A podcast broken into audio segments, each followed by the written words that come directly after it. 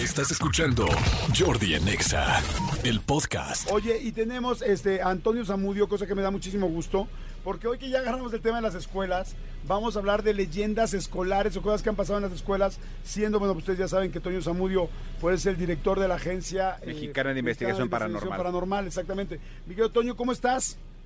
Mi queridísimo Jordi, ¿cómo están? Un saludo a todo tu público, sobre todo a ustedes, Manolito, Jordi, un gustazo como siempre, amigos. Igual, amigo. Igual, amigo. Oye, fíjate que hoy estamos transmitiendo desde una universidad, pero siempre, eh, pues como que, bueno, no siempre, pero en algunas escuelas o en algunos planteles hay algunas leyendas. Y tú, pues bueno, que te dedicas a esto, a ir a investigar lugares y sobre todo a estudiarlos y conocer de ellos.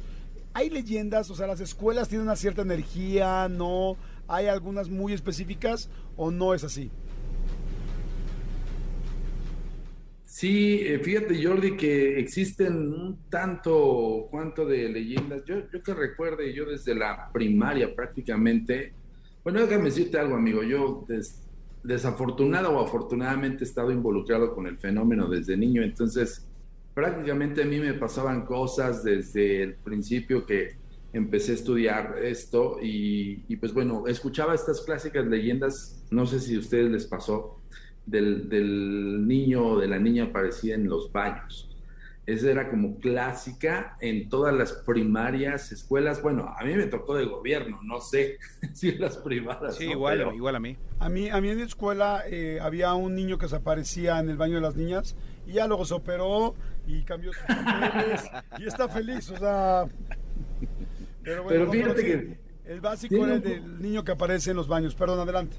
No, no, no pasa nada, Jordi, pero es, es, es excelente porque tiende a ser como una especie de leyenda, pero de alguna u otra forma hay niños, tal vez si tú quieres un poquito la sugestión, los orilla a ver cosas extrañas que no están ahí.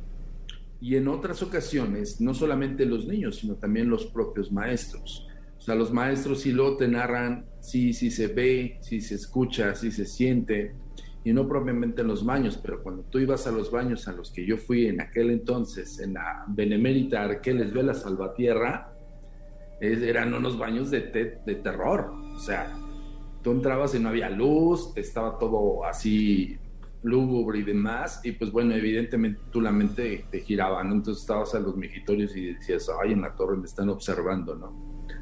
Pero eh, cuando el escarbas, yo en mi caso, tuve la, la fortuna que después de esa leyenda, que fue muy representativa en mi tiempo de primaria, empecé a escarbarlo un poco más y me empecé a dar cuenta que efectivamente había cosas extrañas. O sea, no solamente era la generación que a mí me tocó de averiguar esta historia, esta leyenda, y que la viví cuando clásico me da permiso de ir al baño e iba solo, ¿no? Totalmente Claro. solo. Y- Y era, era atravesar esa puerta de, de hierro vieja, horrible, que la abrías hasta sonaba así como fea.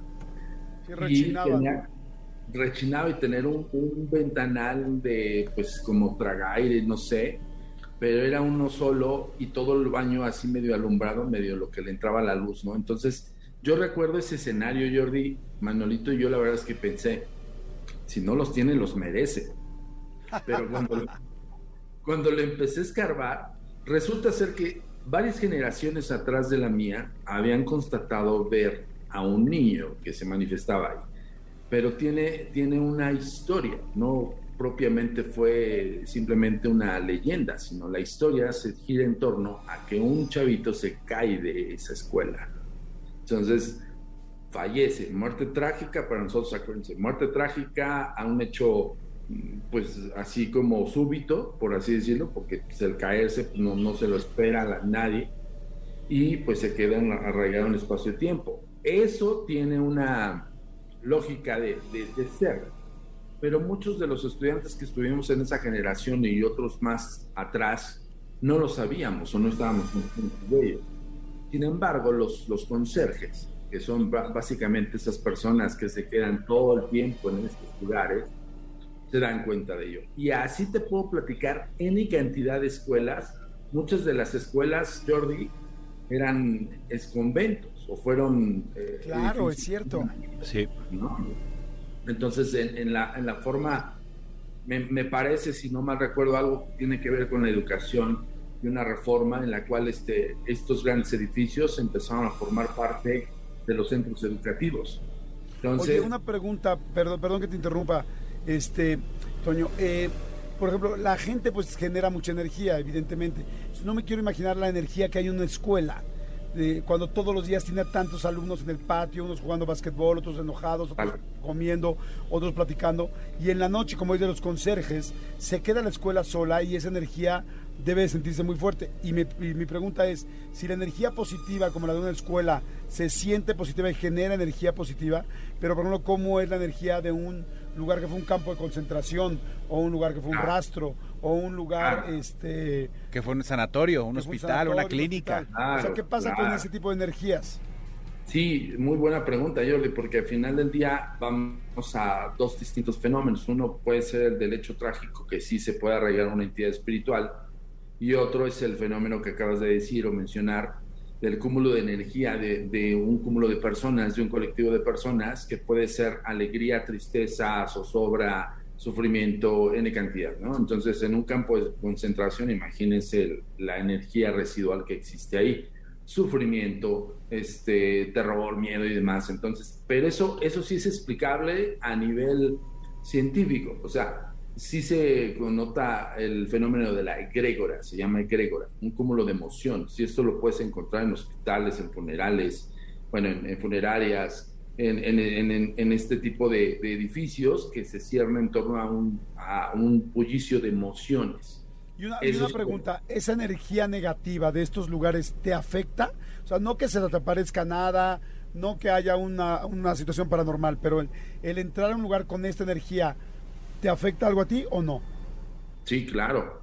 Sí, o sea, las, las, propias paredes te pueden, pueden, yo nosotros le denominamos segregar, porque las paredes prácticamente, para nuestro punto de vista como para psicólogos, lo vemos como un muro, pero que tiene también carga energética residual.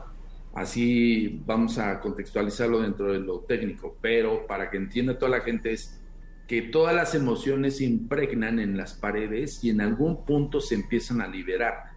Y hablar de emociones, Jordi, es justamente lo que estamos dando a entender. O sea, si una persona sufre mucho y está impregnando esas paredes de sufrimiento, en algún punto vas a resentir ese sufrimiento que va a venir de la nada. O sea, eso, sí se ha dado y, no, no solamente en el ámbito paranormal, sino también en, el ámbito psicológico. O sea, Pero, te triste, te baja la energía, te puedes sentir como deprimido en un lugar así solamente por lo que ha sucedido? Sí, por supuesto, por supuesto. Hay personas que han ido a, los campos de concentración, hoy por hoy ya son exhibidos como, pues van a una, una historia trágica del mundo, ¿no? Entonces, pero esas personas, todas y cada una de esas personas, independientemente de que sepan lo que haya pasado ahí, el hecho de estar en esos lugares se sumergen a, a, una sensación o emoción de tristeza, de melancolía, de sufrimiento, ¿no? porque en evidencia no solamente los objetos que tienen, sino también los muros, eh, no hablemos de los hornos, ¿no?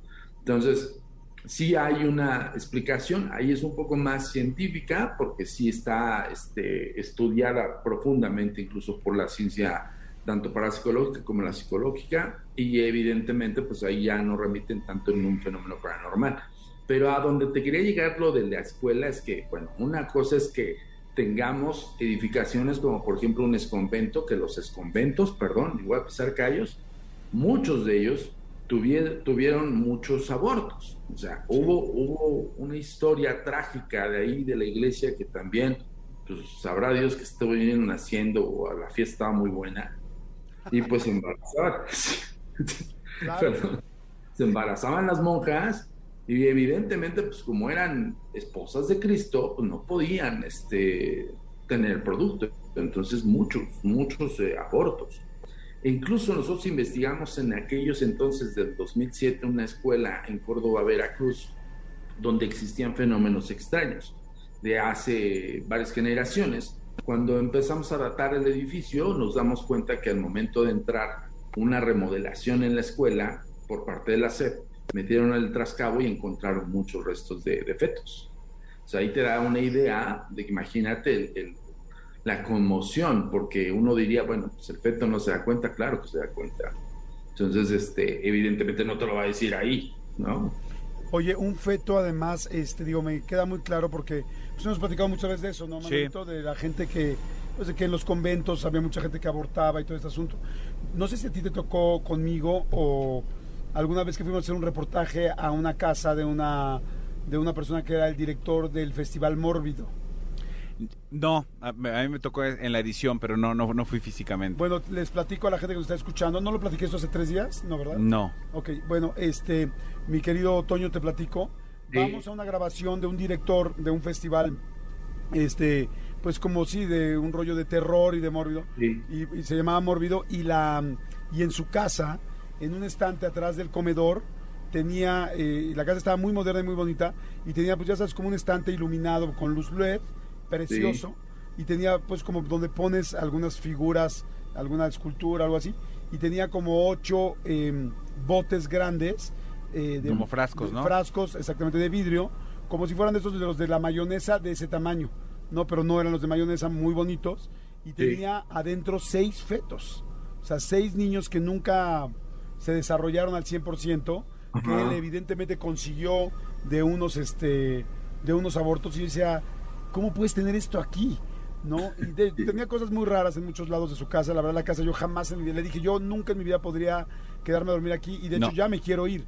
Pero ahí mi pregunta es, esos niños tienen un alma y esa alma sigue a los cuerpos. O sea, puede ser que tú te encuentres con algún alma de estos niños eh, ahorita que estábamos hablando de fetos, porque ese día me quedé muy impactado. ¿Tú te acuerdas de las sí, por supuesto, las imágenes eran muy fuertes. Eh, eh, no, no estás como habituado a ver, porque en otros de los de los frascos tenía tatuajes. tenía tatuajes, gente que sabía los tatuajes, había cortado el pedazo de piel y ahí lo tenía en formol.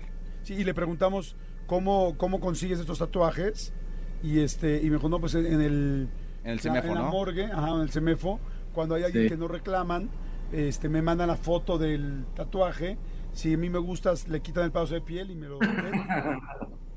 no, sí está, está medio mórbida la mente. Sí conozco a, este tipo. Yo lo que te puedo decir es que también hay muchos props.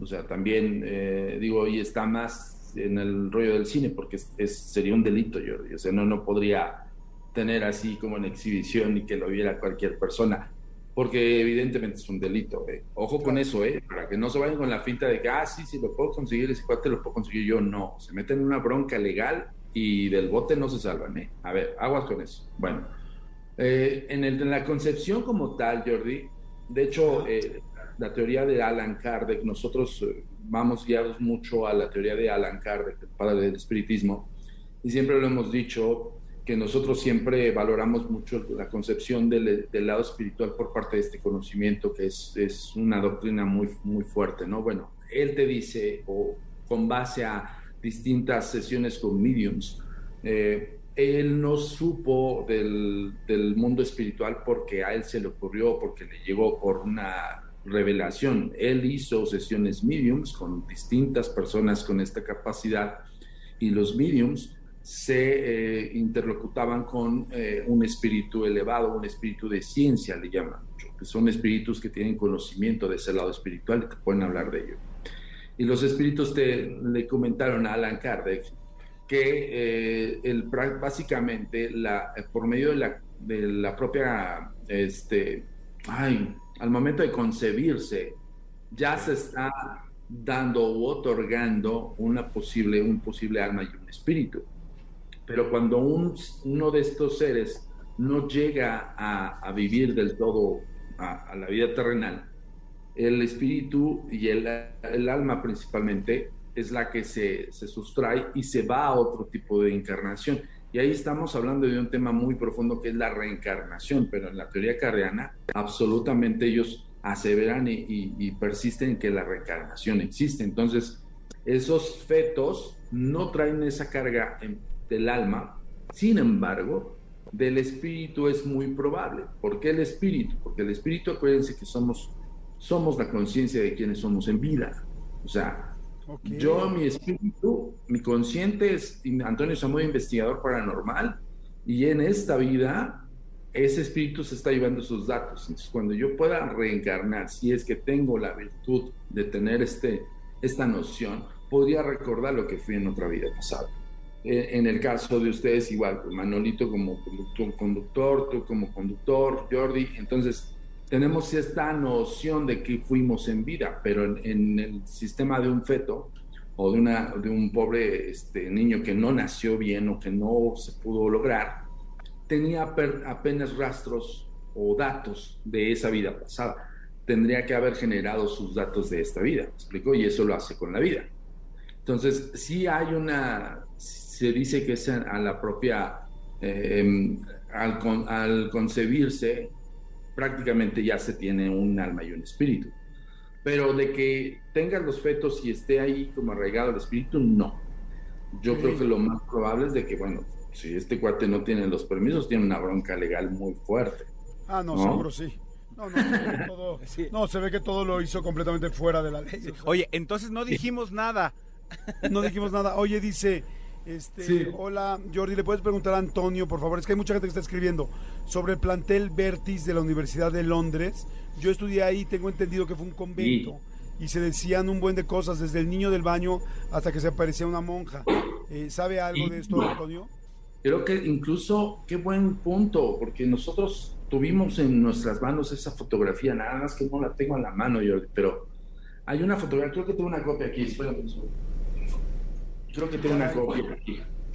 Ok, sí, sí la tengo. Fíjate, qué padre. Es exactamente, qué chistoso.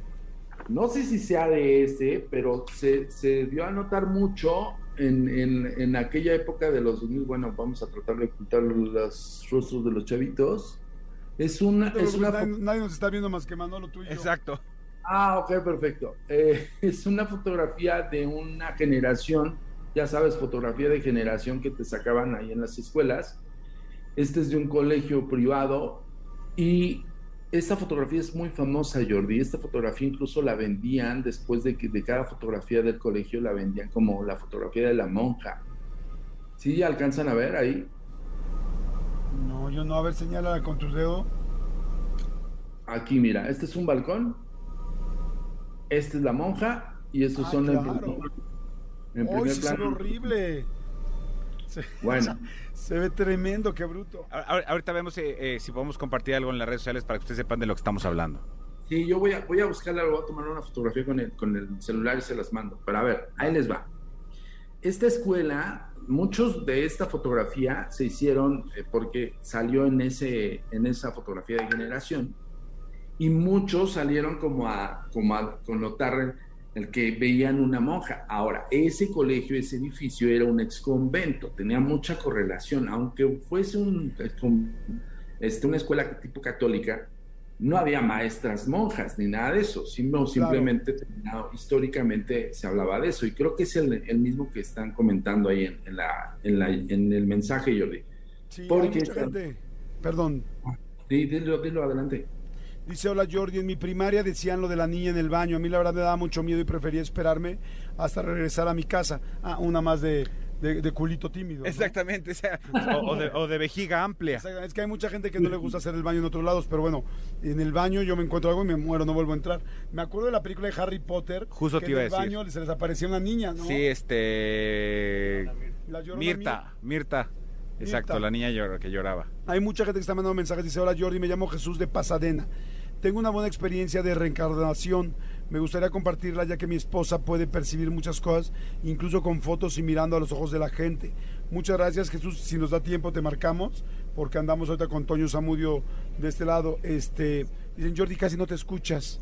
Mm, ok, me voy a acercar más al micro y vemos ahorita qué onda. Pero sí hay muchas historias. Pero como dices tú, pero lo que decías Toño, es una escuela donde no había monjas, pero antes sí era si era un este un, lugar de monjas, un monasterio, un convento. convento. Sí. Entonces ahí hace todo el sentido, ¿no? Sí, sí, sí. ¿Por qué, ¿Por qué se pueden ver los fantasmas en las fotos? Yo, mira, yo, yo siempre eh, he dicho que por alguna u otra razón tienen cierta materia. O sea, nosotros como investigadores te podría decir que son semimateria. O sea, sí hay, sí hay un por qué se ven, si hay un por qué, un, para aparato electrónico los puede registrar. No, no propiamente porque nosotros no los veamos con dimensión o con volumen, pensemos que pues son translúcidos o transparentes solamente ante nuestros ojos o que no los podamos tocar, ¿no? A ver, una cosa es la diferencia entre el volumen, peso y, bueno, toda la cuestión de, cuerpo, y otra cosa es muy distinta, la semimateria. La semimateria, lo que nosotros le denominamos la forma éter o el etéreo. Entonces el éter y el etéreo se pueden fotografiar, se pueden videograbar. O sea, sí se podría dar, incluso pueden proyectar sombra, Jordi. Muchas veces eh, se dice que, pues bueno, estos seres que son antimateria, pues no podrían proyectar sombra porque no hay un, volumen de cuerpo, pero sí tiene una consistencia. Hay un documental muy padre que salió hace más de dos años aproximadamente de una cadena muy importante científica, donde hicieron un análisis de la posibilidad de la semimateria y el análisis de cómo, cómo estaba compuesto un espíritu. Y, y algunos de estos investigadores y uno que otro científico determinó que eran con base a neutrinos, ¿no? Entonces, híjole, está súper interesante porque es un tema sumamente científico que lo tienen que ver. Bueno, búsquenlo así, la, la, composición de un espíritu. Entonces, ahí, ajá, ahí, te ahí te da a entender que como son semimateria, por supuesto, por supuesto que se pueden videograbar y por supuesto que tus ojos lo pueden ver en algún momento. O sea, no, no propiamente tampoco están todo el tiempo desmaterializados o no evidentes en lo físico. Podrían mover un objeto, un, un, objeto movido por estos seres, Jordi, debe tener una fuerza, debe tener un volumen para poder arrojar el objeto. ¿no? o sea, ¿no, ¿no es solamente con energía? Sí es energía, pero tiene que haber un contacto de la energía. La energía podría ser proyectada por medio de incluso el aire, propio aire, podría corresponder a una especie de energía, pero el aire tiene partículas de las cuales puede hacer el, empuje de las cosas, ¿no? Oye, bonito, yo también los quiero mucho, amigos. es que le están haciendo este... un corazoncillo. Oye, dicen, mandan una pregunta aquí al WhatsApp, dice, ¿ya supieron lo del niño que dice que él era la princesa Diana de Gales en otra vida? Le preguntaron cosas que él nunca vio, pero que sabía perfecto. ¿Ustedes creen en eso? ¿Qué opina Toño de esto? Saludos, malditos perritos falderos. Bueno, faldero, yo. Hay, hay casos de reencarnación. Nosotros investigamos uno hace poquito. Y hay una concordancia de hechos impresionante, Yo de Un niño como de seis años se autorreconoce como la, la encarnación de su tío, que nunca conoció. O sea, impresionante en la actualidad. O sea, sí existe, sí. Lo que hay, las determinaciones y las posibles aseveraciones son súper difíciles. Imagínense, para un espíritu, imagínense una reencarnación, pero por ejemplo, en evidencia de la, de la propia noción del niño de seis años que dice, ve la foto del tío, que años atrás falleció por un homicidio, él, lo mataron y no conoció al niño y luego tiene también estas eh, cosas físicas, tiene un lunar donde tenía el lunar el tío, o sea, todo exactamente igual. El reconocimiento eh, de la fotografía al verse el niño, que es totalmente ajeno al tío y dice, ese soy yo. No, ese tipo de cosas que no está involucrado ninguna sugestión ni por parte de los, de los papás ni de los abuelos. Hay un montón de estudios, Jordi, pero sí, sí se da, sí se da la hecho, De hecho, eh, en esta historia que Toño menciona, el niño prefería que fuera la tía la que le diera pecho. Sí, pues claro, estaría yo también haciendo dice tu tía, no, ya mejor la. Dicen, oye, a última pregunta. Dice, hace aproximadamente, bueno, último comentario que nos están mandando en WhatsApp, hace aproximadamente 15 años, cuando vivía en México, dice, ahora vivo en Houston, escuché claramente como un perro dijo mi nombre, pero lo dijo perfecto. ¿Es acaso este un tipo de reencarnación? ¿Los animales pueden llegar a ser algo así? Bueno, en, en lo que es la religión hindú, de donde conocemos la reencarnación más fuertemente, ellos creen que se puede reencarnar un ser humano hasta en un mosquito. Por eso ellos respetan Ay, no, mosquito toda, no. toda la vida, pero ojo, no somos hindúes. Entonces también, ojo, tengan mucho cuidado con eso. O sea, una cosa también existe la esquizofrenia, hay ¿eh? aguas. Ahora, también, ¿cómo se llama este amigo? ¿Se llama Ralph? Era Ralph. No, no te estaba hablando. No, pero dice, no, en serio. De hecho, cabe mencionar que el perro jamás lo volvió a ver. Dice, y no me llamo Ralph.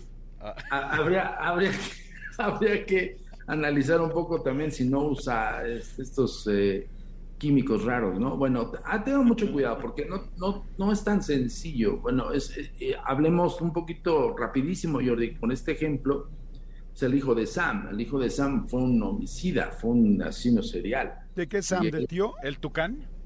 No, no, no. Búsquenlo. El hijo de Sam fue un, un multihomicida, fue un asesino serial que decía que Sam era su perro, era un labrador negro y que, y que el labrador negro le indicaba cómo, cómo debía matar a la gente. Entonces, evidentemente tenía una psicopatía, pero para su propia noción del hijo de Sam, pues decía es el diablo y mi diablo es el perro y el, perro me dice que mate, yo mato. ¡Ay, qué fuerte! Sí, completamente. Oye, mi querido Toño, muchas gracias. Siempre es muy interesante poder platicar contigo. ¿Dónde te puede seguir la gente? ¿Dónde pueden ir a verla, eh, acercarse a la experiencia que tienes paranormal? Eh, cuéntales. Claro que sí, Tour Insólito 3 de septiembre y vamos a tener dos especiales, octubre y noviembre. Por primera vez lo vamos a hacer toda la noche, amigos. Ya sé que no van a ir, pero este está cordialmente la Nosotros nos da miedo, somos somos collones. Somos collones, pero no, pero, no, mentirosos. Exacto. Porque te decimos la verdad. Ya sé. Pues manda, manda de nuevo a tu equipo, igual hacemos otra otra grabación del Tour Insólito especial toda la noche en la casa de los 300 años, amigo. Se va a poner muy padre, porque toda la noche es diferente a solo vivir Tour Insólito de dos horas y media. Ahí estamos. Entonces, este, otra vez tus redes, última vez tus redes. Agentesdenegro.com, en Twitter estamos como arroba agentesdenegro y en Instagram como arroba amir paranormal guion bajo. Muchísimas gracias Jordi. Quedó pendiente un tema de las mismas escuelas Jordi que es cuando la gente empieza a convocar espíritus que no deberían. Y eso ah, lo hacemos desde las escuelas, ¿eh? A ojo con eso. Jugando. Jugando. Oye, está buenísimo. Gracias, muchas gracias, mi Toño, muchas gracias. Escúchanos en vivo de lunes a viernes a las 10 de la mañana en XFM 104.9.